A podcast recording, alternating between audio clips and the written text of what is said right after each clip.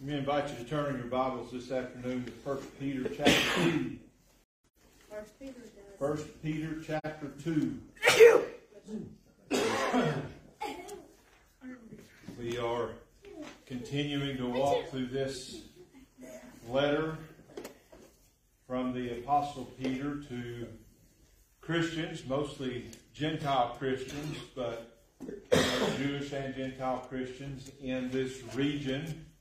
He mentions them there in 1 Peter chapter 1, first couple of verses.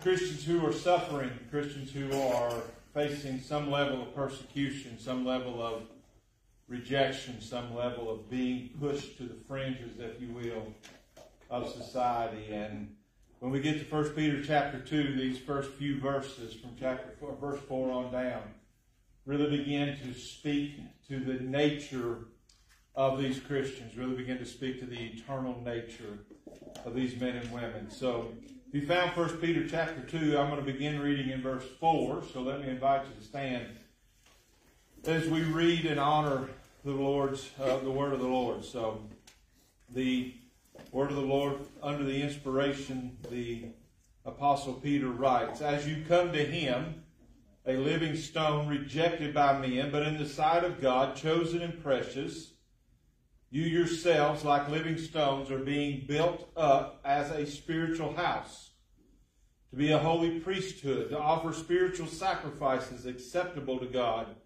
through Jesus Christ. For it stands in Scripture Behold, I am laying in Zion a stone, a cornerstone chosen and precious.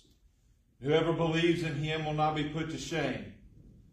So the honor is for you who believe, but for those who do not believe, the stone that the builder rejected has become the cornerstone, a stone of stumbling and a rock of offense. They stumble because they disobey the word as they were destined to do. Verse 9. but you are a chosen race, a royal priesthood, a holy nation, a people for his own possession, that you may proclaim the excellencies of him who called you out of darkness into his marvelous light.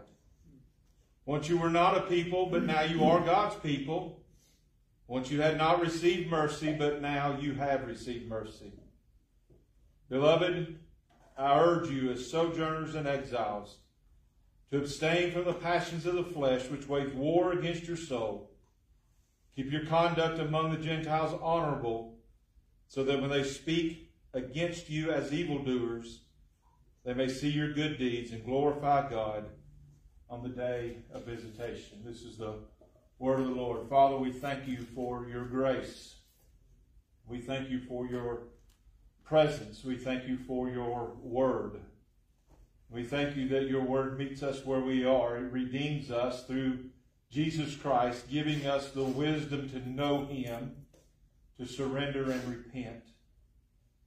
It also gives us the strength to get up every day in a world where we are sojourners and outcasts and live in a way that brings you glory. So as we walk through this passage of Scripture, I pray that you would speak it to our hearts, that you would continue or begin to transform us evermore into the image of Christ. It's in His name we pray. Amen. Thank you all. Peter gives his readers in these passages of Scripture, he gives his readers, both those in the first century and we in the 21st century, three images. Three images that we're going to find in this, in this passage. They are images built on the teaching that we have already encountered in this letter, and they are going to be affirmed throughout the rest of this letter. And I want to continually remind us the primary theme for Peter in this letter to Christians, Christians who are rejected and suffering, is that in everything they, everything they do, everything they feel, everything they say, they're calling from God as born again men and women, is that they are to be holy. They are to be holy. God is holy. we are to be holy. and so the first image that Peter takes us to is the image or the picture of the holy temple. He says, You yourselves, like living stones, are being built into a spiritual house. The temple stood at the center of worship for God's people for centuries. It began with the construction of the tabernacle. We find that back in Exodus chapter 25 uh, to 27, and then some more of that is listed or is detailed out in chapters 35 and following. But God gave detailed instructions for constructing everything, both in the temple or in the tabernacle and those things around it. We get a picture of this when he tells them how to make the Ark of the Covenant. He says, You shall make an ark of acacia wood. Two cubits and a half shall it be in length. A cubit is about 18 inches. Two cubits and a half shall it be in length. A cubit and a half its breadth. And a cubit and a half its height. You shall overlay it with pure gold inside and outside. You shall overlay it, and you shall make on it a molding of gold around it. You shall make a mercy seat of pure gold. Two cubits and a half shall be its length, a cubit and a half its breadth. And you shall make two cherubim of gold, of hammered work, shall you make them on the two ends of the mercy seat. Make one cherub on the one end, one cherub on the other end, of one piece with the mercy seat shall you make the cherubim on its two ends. The cherubim shall be spread out, or shall spread out their wings and overshadow the mercy seat with their wings. Their faces to one another Towards the mercy seat shall their faces of the cherub be. You shall put the mercy seat on top of the ark. And in the ark you shall put the testimony that I shall give you. There I will meet with you, is God's promise, and from above the mercy seat. The details of this continue on for the table of bread, the golden lampstand. They're just as elaborate. They're just as beautiful. And then he talks about building the tabernacle with curtains and clasps and frames and courts, centered by the altar of sacrifice. God te- details its construction and its contents. Then in 1 Kings chapter 6, we see Solomon builds the first temple. This is what the Bible says about that. So Solomon built the house and finished it. He lined the walls of the wood and the inside with boards of cedar. From the floor of the house to the walls to the ceiling, he covered them on the inside with wood, and he covered the floor of the house with boards of cypress. he built 20 cubits of the rear of the house with boards of cedar from the floor to the walls, and he built this within as an inner sanctuary, as the most holy place. The house, that is the nave in front of the inner sanctuary, was 40 cubits long the cedar within the house was carved in, uh, it carved in the form of gourds and open flowers. All was cedar, no stone was seen. The inner sanctuary he prepared in the innermost part of the house to set there the ark of the covenant of the Lord. The inner sanctuary was 20 cubits long, 20 cubits wide, 20 cubits high, and he overlaid it with pure gold. He also overlaid the altar of cedar. And Solomon overlaid the inside of the house with pure gold, and he drew chains of gold across in front and in the inner sanctuary, and he overlaid it with gold. And he overlaid the whole house with gold until all the house was finished. Also, the whole altar that belonged to the inner sanctuary, he overlaid with gold. This is the house. This is the temple. This is where the people of God would meet God. This is where they gathered to worship to God, God. This is where they gathered to sacrifice to God. This is where atonement was made. This is where every worshiper longed to be. However, though God built the temple, it was always to point us to the cornerstone. the one stone in the foundation that held everything else together. And the one that Psalm 118, verse 22, tragically declares as the stone that the builders rejected. The psalmist says, This has become the cornerstone. We rejected that stone. And Peter tells us, Peter tells us the rejected stone is Jesus. The living stone rejected by all men. However, and here's the good news God chose the rejected stone and declared him his precious son. Jesus, rejected by men, chosen by God. And we, who are born again, rejected and suffering in this world, scattered and reviled by this world, in the chosen cornerstone of Jesus, we are now being built into the temple of God. Verse 5 again. You yourselves, like living stones, are being built up as a spiritual house. the image of stones is prominent throughout the Bible. Indeed, Jesus names the author of this letter Peter, which means stone. Stones are sometimes used for building and sometimes used for killing. We'll remember Stephen, who was stoned for his testimony of the gospel of Jesus Christ. But Peter says that we who are in Christ are stones and not just dead, lifeless, cold rocks scattered on the ground. He says you are living stones. Individually, but more importantly, we are living stones who Jesus is using right now to build his temple. We are corporately the living stones for the living temple for the living Son of God. So, how does this happen?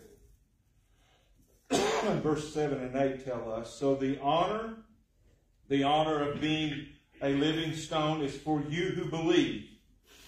But for those who do not believe, they stumble because they disobey the word as they were destined to do.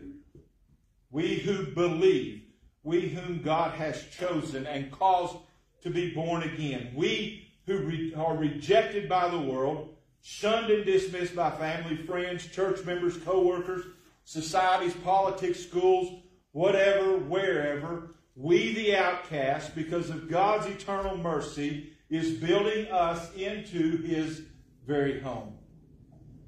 God no longer meets us over the mercy seat in a physical temple. He meets us right here when we meet together as his chosen people. He's building us into his spiritual house. but there's a second image that Peter gives us. Not only are we the new temple of God, we are also the new priests of God. The verses 9 and 10. But you are a chosen race, a royal priesthood, a holy nation, a people for his own possession, that you may proclaim the excellencies of him who called you out of darkness into his marvelous light. Once you were not a people, but now you are God's people. Once you had not received mercy, but now you have received mercy. A chosen race, a royal priesthood, a holy nation, a people for God's own possession. Beloved, let that settle into our hearts. Let, let's just marinate in that truth for a moment. A chosen race, a royal priesthood, a holy nation, a people for God's own possession. Who cares if we are rejected by the world? Because before we were born again, we were rejected by God. We were lost, eternally lost. And the only thing we were destined for was eternal damnation. Separated from our holy Creator for all of eternity in a very, very real place called hell. And if you are rejecting Jesus now, this is still your destination. I'll remind us both soberly and fearfully of 2 Peter chapter 2 verse 4. God did not spare his angels when they sinned, but cast them into hell and committed them to chains of gloomy darkness. But Peter says we're no longer those people. Indeed, he says we are the people of God, a chosen race, a royal priesthood, a, a holy nation. Now, you're God's people. Our identity as priests is related to our identity in Christ. How? How does this happen? How is it that we go from people destined for an eternity in hell to being God's people and indeed God's priests? How? Peter tells us it's mercy. Go all the way back up to 1 Peter chapter 1 verse 3. According to his great mercy, he has caused us to be born again to a living hope through the resurrection of Christ from the dead. The only power which calls you out of darkness into his marvelous light is the excellencies of his mercy. Paul affirms this truth in Ephesians chapter 2. You were dead in your trespasses and sin in which you once walked, following the course of this world, following the prince of the power of the air, the spirit that is now at work in the sons of disobedience, among whom we all once lived in the passions of our flesh, carrying out the desires of the body and mind, and were by nature children of wrath like the rest of mankind. But God, being rich in mercy, because of his great love with which he loved us, even when we were dead in our trespasses, made us alive together with Christ. By grace, you have been saved. Jesus affirms this in the parable from Luke chapter 18. Jesus told this parable to some who trusted in themselves that they were righteous and treated others with contempt. He said, Two men went up to the temple to pray, one a Pharisee, the other a tax collector. The Pharisee, standing by himself, prayed thus God, I thank you I'm not like other men, extortioners, unjust, adulterers, or even like this tax collector. I fast twice a week. I give tithes of all that I get. But the tax collector, standing far off, would not even lift his eyes to heaven, but beat his breast, saying, God, be merciful to me, a sinner. Jesus goes on, I tell you, this man went down to his house justified rather than the other. For everyone who exalts himself will be humbled, but the one who humbles himself will be exalted. God, or Paul, I'm sorry, graphically describes every one of us in Romans chapter 3. No one is righteous. No, not one. No one understands. No one seeks for God. All have turned aside. Together they have become worthless. No one does good, not even one. Their throat is an open grave. They use their tongues to deceive. The venom of asps is under their lips. Their mouths are full of curses and bitterness. Their feet are swift to shed blood. In their path are ruin and misery. In the way of peace they have not known. There is no fear of God before their eyes. Oh, beloved, how we need mercy. The context for Peter's message here refers back to the prophet Hosea. You may remember him as the one that God called to marry a woman named Gomer. Gomer, at the very best, was a prostitute. Hosea obeyed God, married Gomer, and bore children with her. One of those children, God named No Mercy. The second of those children, God named Not My People. However, Hosea chapter 2, verse 23, we read this. God says, I will sow her for myself in the land, and I will have mercy on no mercy. And I will say to not my people, You are my people. And he shall say to me, You are my God. Beloved, as a holy nation, a royal priesthood, we who were not God's people now are. And we who had no mercy now have eternal mercy. As God's priests, we no longer make sacrifices before the people. Rather, we proclaim the excellencies of Him who called us out of darkness into His marvelous light. We preach Jesus. We preach the gospel of Jesus, crucified and risen for the forgiveness of sin and the redemption of the repentant believer. Friends, there are millions of men and women in this world, billions of men and women in this world, thousands who probably live within driving distance of us, hundreds that we could probably walk to and maybe some in this room or listening to this service who are dying every day without mercy. Why? Because they failed to believe. And for many, they failed to believe because we failed to proclaim. The Apostle Paul, again, writing to the Romans in chapter 10, Everyone who calls on the name of the Lord will be saved. How, then, will they call on him in whom they have not believed? And how are they to believe in whom they have never heard? And how are they to hear without someone preaching? And how are they to preach unless they are sent?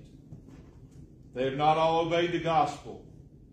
So faith comes from hearing, and hearing through the word of Christ.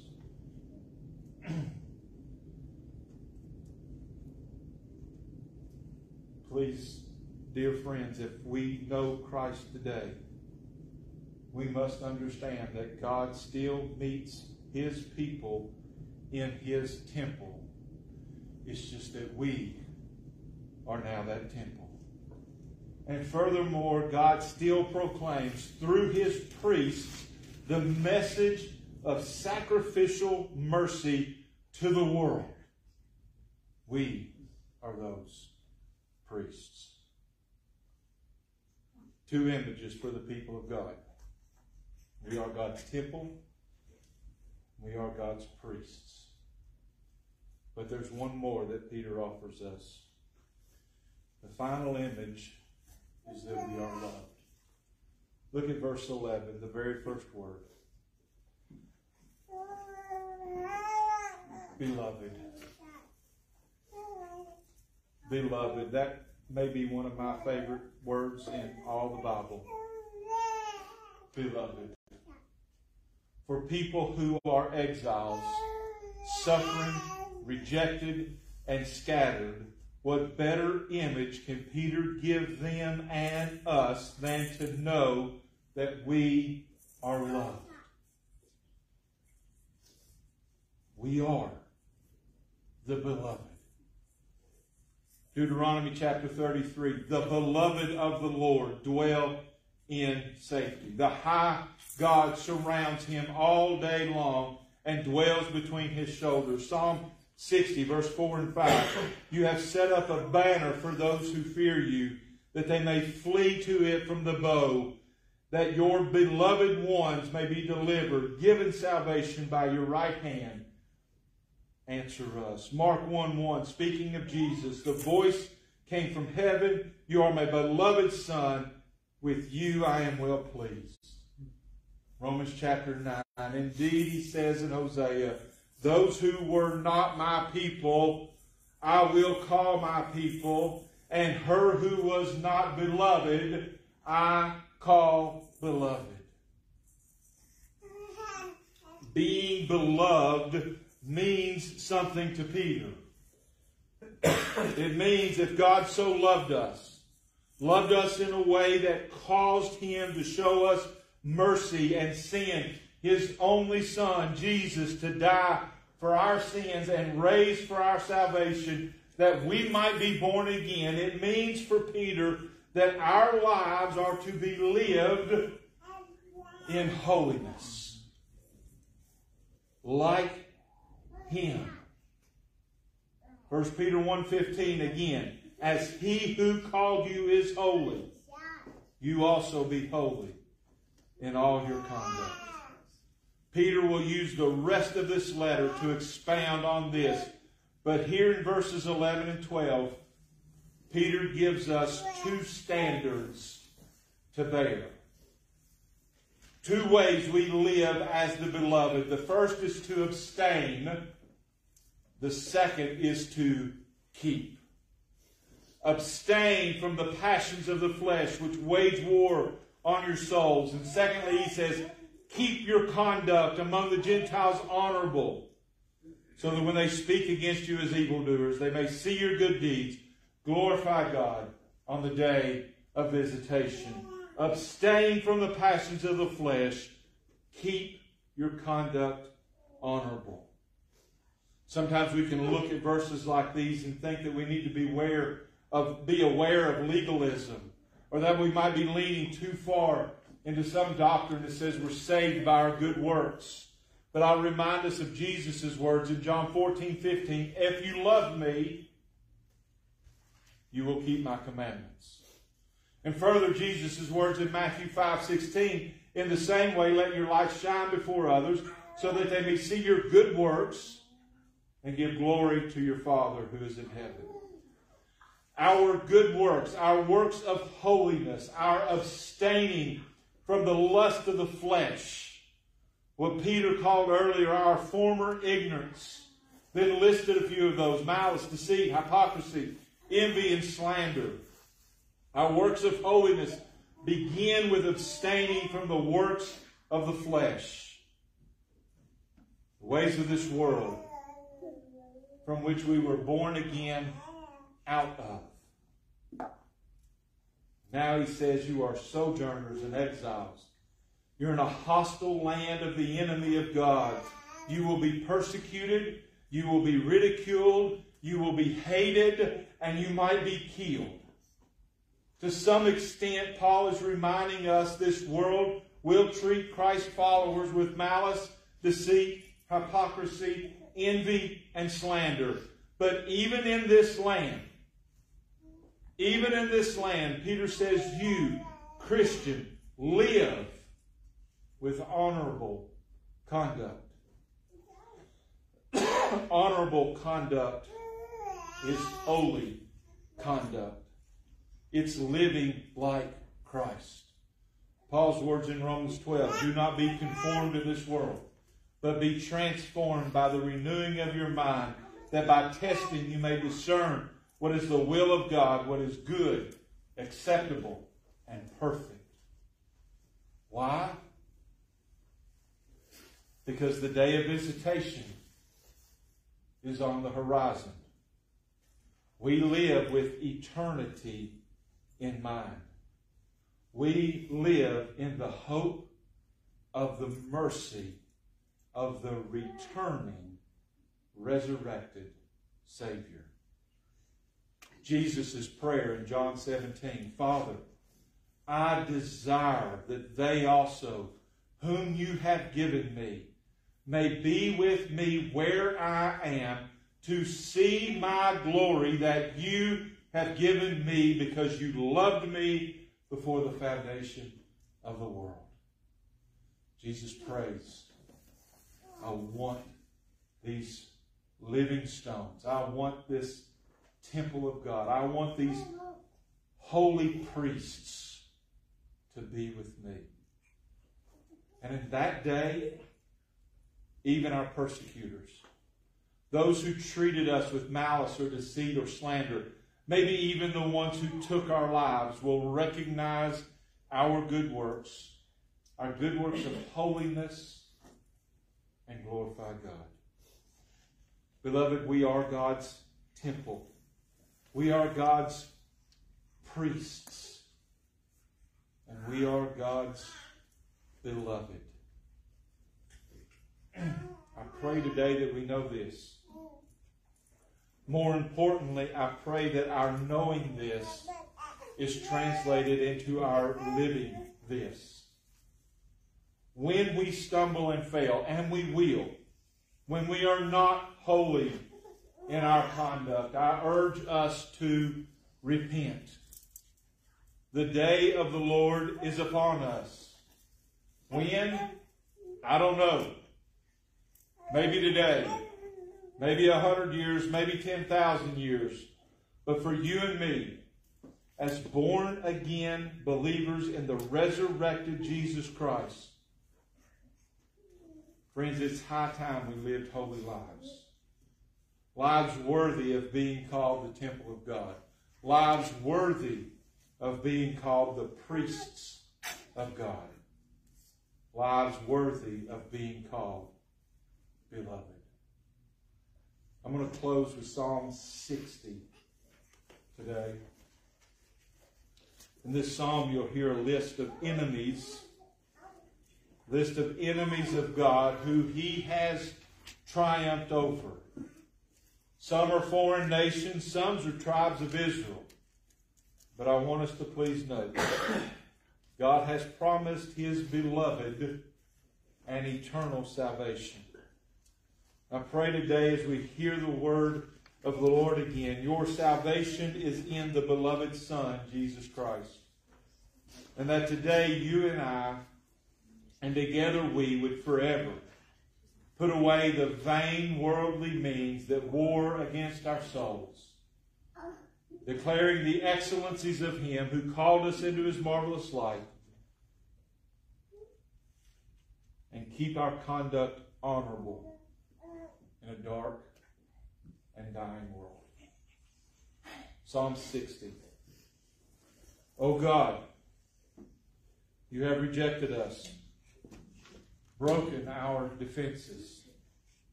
You've been angry. Don't restore us. You have made the land to quake. You have torn it open. Repair its breaches, for it totters. You have made your people see hard things.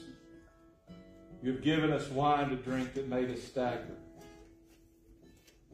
You have set up a banner over those who fear you, that they may flee to it from the bow, that your beloved ones may be delivered. Give salvation by your right hand and answer us. God has spoken in his holiness. With exaltation I will divide up Shechem and portion out the vale of Succoth. Gilead is mine, Manasseh is mine, Ephraim is my helmet, Judah is my scepter, Moab is my wash basin. Upon Edom I cast my shoe. Over Philistia I shout in triumph. Who will bring me to the fortified city? Who will lead me to Edom? Have you not rejected us, O God? You do not go forth, O God, with our armies. O grant us help against the foe. For vain is the salvation of man. With God we shall do valiantly. It is He who will tread down our foes. Father, we know,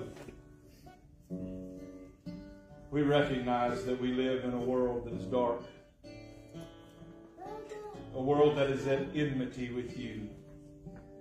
And despite what your word says here, the vain, for vain is the salvation of man, we continually try to save ourselves. we continually reject the gospel of Jesus.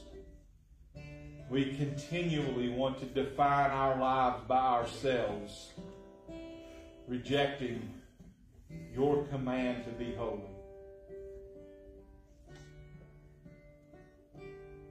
So, Father, thank you for the reminder that we are being built together, that you dwell in your church, you dwell in the people of your church.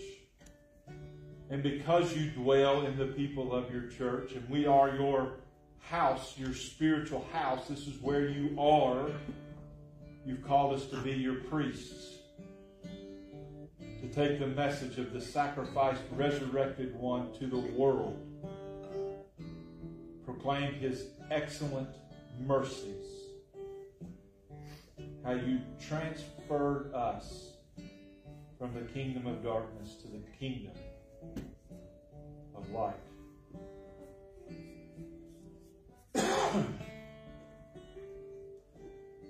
Father, in all the ways that we have rejected you, in all the ways that we have rebelled against you, in all the ways that we have disdained you.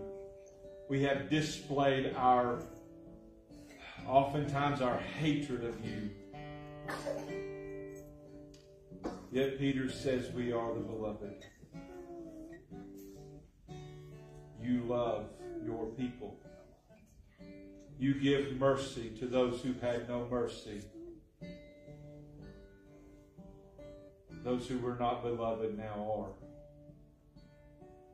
So, Father, we thank you we can rest in that. We thank you that we look forward to that day of visitation, that moment when we are translated from this world to the next. But while we're here, we know we've got a we've got a command to be faithful. To reject those things of the world and to stand in the things of God. And so empower us to do that. Teach us to do that. Train us to do that. Equip us to do that. Help us to do that individually, but more importantly, help us to do that corporately. That together we can be your people, loving our neighbor as ourselves, sharing the hope of Jesus in a lost world, and living a life of holiness, so that even those who reject us will see the work you are doing in us and give you glory. Fathers, we continue through our worship service, through song, and through affirming our statement of faith, through sharing in communion, may this be our moment of invitation. May this be the moment where we hear your voice call us to you maybe to be saved for the first time, maybe to recommit to you, maybe just to get on our face before you and say we love you. So, Father, I would pray that you would take these few moments and work in our hearts your great mercy. In Jesus' name we pray.